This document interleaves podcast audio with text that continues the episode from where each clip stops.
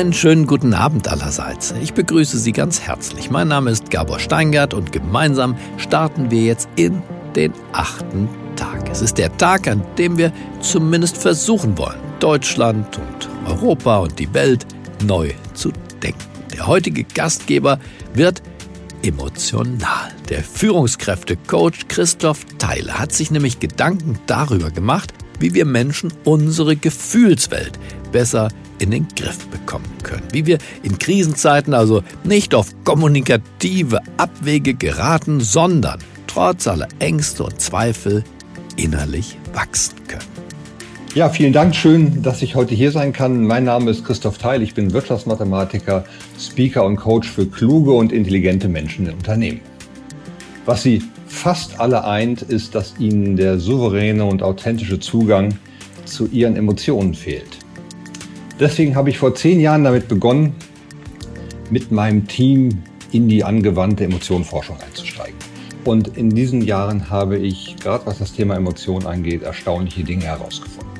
Ich bin überzeugt und ich glaube, das ist gerade für das Land Deutschland super wichtig. Wir brauchen in der heutigen Gesellschaft eine fundamentale Ausbildung im Umgang mit Emotionen. Umgang mit unseren eigenen Emotionen und mit denen von unserem Gegenüber und von denen in Gruppen.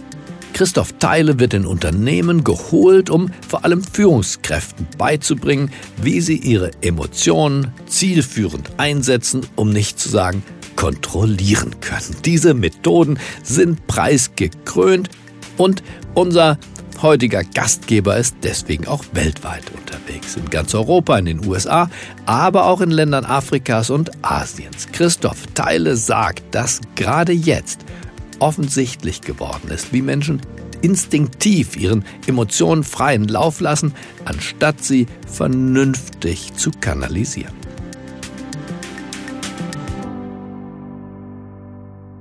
In meiner Arbeit als Führungskräftecoach bin ich so häufig auf Führungskräfte gestoßen, die sich den Konflikten mit ihren Mitarbeitern, Vorgesetzten nicht gestellt haben und haben am liebsten dort nicht hingeguckt das war der Moment, wo ich mir gedacht habe, jetzt wird es Zeit, eine Methodik zu entwickeln, dass wir wirklich einen Zugang zu unseren Emotionen bekommen. Denn, schauen wir mal genau hin, wir lernen alles Mögliche. In der Schule Mathematik, Informatik, Geografie, dann lernen wir Office-Software oder Englisch, Biochemie bis hin zu Chinesisch, sogar Japanisch. Aber was wir nicht lernen und was unser Leben wirklich im Kern ausmacht, das sind die Emotionen. Dazu gibt es einfach keine Ausbildung oder ich sage kaum Weiterbildung in Deutschland. Wo das hinführt, sehen wir ja in kleinen und großen Beispielen immer wieder. dass euch das nicht peinlich ist, dass Ihnen das auch peinlich ist. Wenn Politiker aus der Spur fallen. Bei dem Punkt davor waren Sie sich doch auch einig. Da hat sich doch gar nichts geändert. Sie sollten sich schämen. Sie sitzen da wirklich falsch am Platz. Es wurde eben, es wurde vorhin gesagt, es wurde vorhin gesagt, Entschuldigung, jetzt hören, doch mal, hören Sie doch mal zu. Das wurde doch. Überhaupt keinen Anstand. Oder neuerdings Lehrern in Texas wieder erlaubt wird, Kinder zu schlagen, anstatt sich mit den Kindern auseinanderzusetzen. Demonstranten vor der Teilnahme ihren Verstand abgeben und nur sinnbefreit, emotional übersprudelnd ihre Ängste rausschreien. Wenn du ARD und ZDF zuhörst, dann hast du praktisch die Kontrolle über dein Leben verloren. Das musst du dir doch mal merken. Nein. Verpiss dich mit der Kamera. Stopp, Diktatur!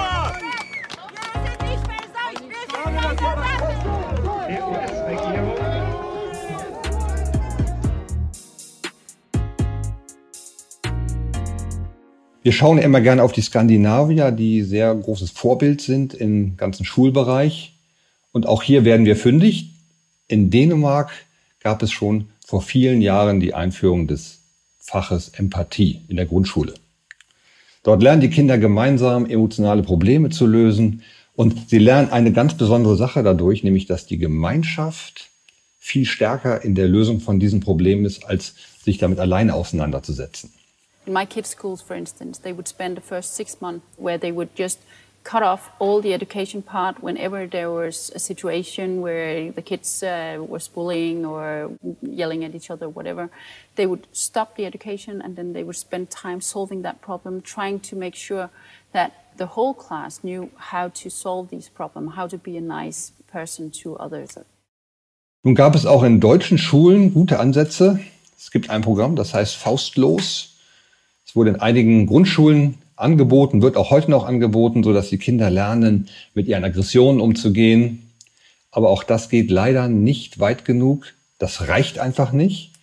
Denn wenn ich es vielleicht in der Grundschule gehabt habe, dann gehe ich auf die weiterführende Schule, dann wird das da nicht mehr weiter angeboten, weil da die Lehrer fehlen, die die Ausbildung nicht haben. Und so ist es immer so ein bisschen punktuell wird mal was gemacht, aber es ist einfach nicht konsequent und nicht flächendeckend. Und jetzt kommt für mich doch die entscheidende Frage. Wie sollen Menschen in einer Krise souverän mit Problemen umgehen, wenn sie nicht gelernt haben, was ihre Emotionen bei ihnen auslösen, mit ihnen machen? Gerade in der heutigen Zeit, wir sind gerade in der Zeit mitten oder kurz nach Corona, das ist alles noch nicht ganz klar, verstricken sich alle Menschen in Angst, diffuse Widerstände, die werden von Politikern, Ärzten und dem berühmten Virologen geschürt. Informationen aus den Medien sind heute weder klar, überschaubar noch nachvollziehbar. Und uns allen ist vollkommen klar, dass diese Nachrichten, die triggern und aktivieren unsere Emotionen. Wir verstehen aber nicht, was wirklich passiert. Das ist uns Menschen einfach nicht klar oder ich sage einfach mal nicht klar genug. Diese Emotionen präsentieren sich uns in einer Form oder Gestalt, die wir kaum in der Lage sind zu kontrollieren. Wir können die überhaupt nicht handeln. Und was passiert? Wir fühlen uns dünnhäutig und reagieren einfach. Einfach mal raus. Und hinterher denken wir dann häufig, oh Gott, hätte ich das nur nicht gesagt, hätte ich das nur nicht getan. Wie konnte ich nur? Darf ich jetzt der Oma nicht mehr über die Straße helfen, weil ich sie anstecken könnte? Und ich fordere alle meine Mitbürger und Mitbürgerinnen auf, das Gleiche zu tun. Auf die Straße zu gehen und sich erheben. Die haben Angst, ihr Land zu verlieren, ihre Rechte zu verlieren. Die wollen einfach frei sein. Wir waren jetzt alle dieser sehr besonderen Corona-Situation ausgesetzt. Wir wissen nicht, ob es wiederkommt. Einige reden von der zweiten Welle. Was haben wir erlebt? Mit der ganzen Familie den ganzen Tag zu Hause zu sein. Homeschooling mit den Kindern, einfach mal schnell Lehrer werden. Die Lehrerschaft hat für die Eltern hier kaum Lösungen geliefert. Ich sage mal von wenig bis gar nicht gibt ein paar tolle Ausnahmen. Aber wie können wir erwarten, dass wir das wirklich hinkriegen?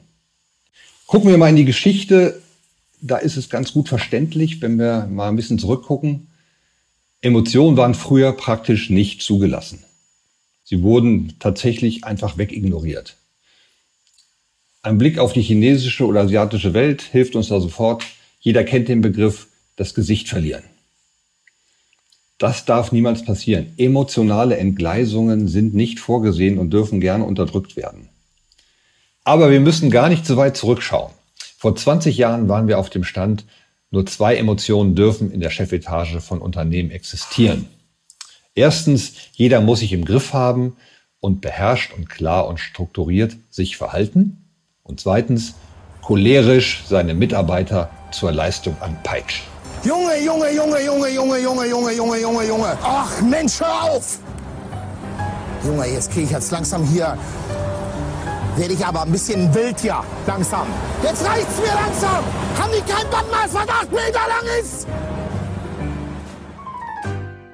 Wie ist es heute in Unternehmen? Jetzt im 21. Jahrhundert. Es beginnt langsam eine Veränderung ins Bewusstsein einzutreten. So langsam wird erkannt, dass wir an Emotionen nicht vorbeikommen. Es ist noch nicht richtig viel Aktivität entstanden, aber ein bisschen. Es wurden zum Beispiel in der letzten Zeit die ersten Feel-Good-Manager in Unternehmen etabliert. Aber auch hier, wenn man auf die Ausbildung dieser Feel-Good-Manager guckt, auch hier fehlt die Emotionenausbildung. Also alle tun das wie immer nach bestem Gefühl. Heute wissen wir wissenschaftlich, dass unser Leben praktisch ausschließlich durch unsere Emotionen bestimmt wird. Wir sind heute so stolz auf unser klares Denken, aber wenn wir mal einen Blick auf unser Gehirn werfen, also auf den neuesten Teil unseres Gehirns, den Neokortex, dann sagen die Experten, der Neokortex ist eigentlich eher eine Kommentarfunktion. Er steckt physiologisch am Ende des Gehirnstamms, also ganz, ganz hinten.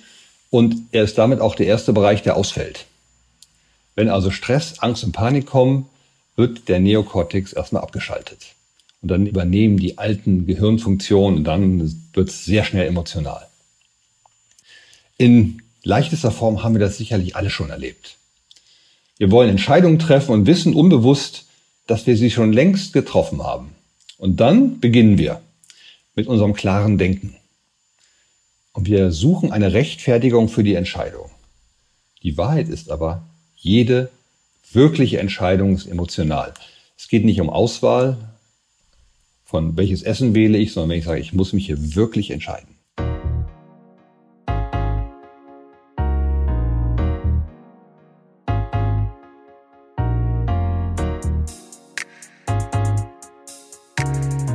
Nochmal zurück ein Blick auf die Krise. Gerade hier sehen wir im unternehmerischen Umfeld enorme Unterschiede. Warum geben sich eigentlich einige auf und andere stehen wirklich auf und haben die Fähigkeit, ihre ganze Situation komplett neu zu denken, kreativ zu werden. Einige haben unter höchstem Druck den direkten Zugang zu ihren Kreativkräften, weil sie ihre Ängste im Griff haben und sich dadurch nicht blockieren lassen. Der Unterschied ist hier von Spielball zu Akteur des eigenen Lebens oder auch des eigenen Wirtschaftslebens zu werden. Was wäre der Weg dahin, das grundsätzlich zu ändern? Als erstes natürlich ganz klar emotionale Kompetenz und Souveränität als verpflichtendes Schulfach einführen. In der Schule mit Spielen, Impro-Theater und die Kinder würden ganz schnell einen Zugang bekommen. Oder an den Fachhochschulen und Universitäten also jetzt nicht nur für Psychologiestudenten, sondern für alle. Vorbereiten auf das, was kommt im Arbeitsleben. Und ganz besonders für Unternehmen, Ärzte, Krankenhäuser, Bundeswehr, Polizei und Rettungssanitäter.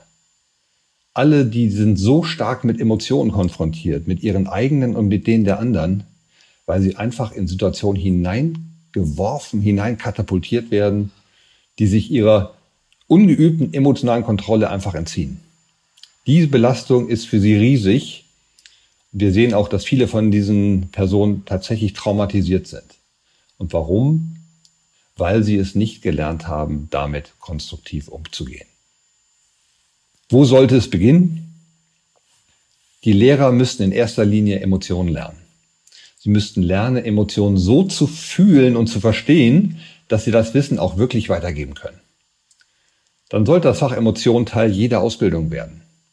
Dann wären wir einen richtig großen Schritt weiter. Und was ist mit Politikern und Führungskräften? Auch die würden sehr davon profitieren. Nehmen wir das Zitat von Olaf Scholz. Wir wollen mit Wumms aus der Krise kommen. Wir wollen mit Wumms aus der Krise kommen. Genau deshalb haben wir ein sehr umfassendes Konjunkturpaket auf den Weg gebracht, das uns dabei hilft, mit voller Kraft aus dieser Krise zu kommen. Mit Wumms aus der Krise kommen. Mit notwendiger Kraft. Ein echtes Musterbeispiel, wenn Worte und Emotionen nicht im Einklang stehen. Wenn Menschen die Emotionen in ihrer Sprache nicht fühlen können. Und was ist das Ergebnis? Wir glauben es ihnen einfach nicht, auch wenn sie es vielleicht wirklich sogar richtig gut gemeint haben. In der Politik finden sich sehr viele Beispiele. Ich appelliere an Sie. Es ist ernst. Was wäre also anders, wenn wir alle gelernt hätten, souverän mit unseren Emotionen umzugehen? Unsere Emotionen sind die Kräfte, die uns antreiben und uns die Möglichkeit eröffnen, Dinge zu gestalten, mit anderen exzellent zu kommunizieren, falsche Kommunikation zu erkennen, Beziehungen aufzubauen und uns gesund zu erhalten und nicht in Panik zu verfallen. Das Miteinander unserer Gemeinschaft würde einen unfassbar großen Schritt nach vorne